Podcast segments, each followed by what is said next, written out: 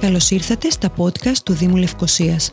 Αν θέλετε να μαθαίνετε τα νέα του Δήμου της πρωτεύουσας, πληροφορίες για την ιστορία της πόλης και να γνωρίσετε τους ανθρώπους που της δίνουν ζωή, ακολουθήστε τα επεισόδια μας μέσω Apple Podcasts, Spotify ή Google Podcasts.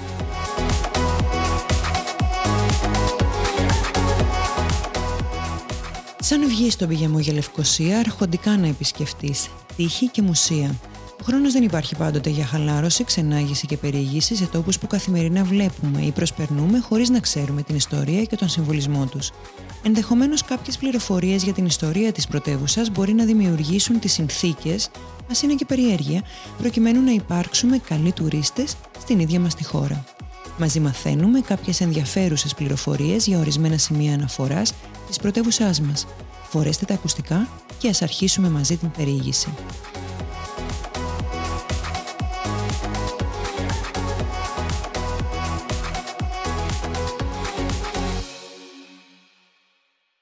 Βολτάροντας την παλιά πόλη της Λευκωσίας, κάπου εκεί κοντά στην Πράσινη Γραμμή, στην οδό Αξιοθέας, κάνουμε μια στάση για να θαυμάσουμε ένα από τα πιο χαρακτηριστικά δείγματα αστικής αρχιτεκτονικής του 18ου αιώνα της πόλης, το περίφημο Αρχοντικό Αξιοθέα. Το χαρακτηριστικό διόροφο κτίριο σε σχήμα π διαθέτει μια υπέροχη εσωτερική αυλή με την είσοδο να βρίσκεται στην ανατολική πλευρά του κτιρίου, ενώ μια σειρά από εντυπωσιακές αψίδες διαχωρίζουν την αυλή από τα δωμάτια που την περικλείουν.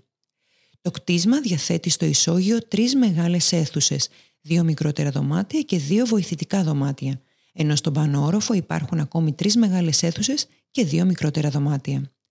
Αν μετά από όλα όσα άκουσες σκέφτεσαι να το αγοράσεις, καλύτερα να αλλάξεις γνώμη, καθώς το αναπαλαιωμένο από το Τμήμα Αρχαιοτήτων κτίριο εξυπηρετεί τις ανάγκες του Πανεπιστημίου Κύπρου, φιλοξενώντας διάφορες πολιτιστικές δραστηριότητες, λογοτεχνικά σεμινάρια και παράλληλα αποτελεί έδρα του Θεατρικού Εργαστηρίου του Πανεπιστημίου.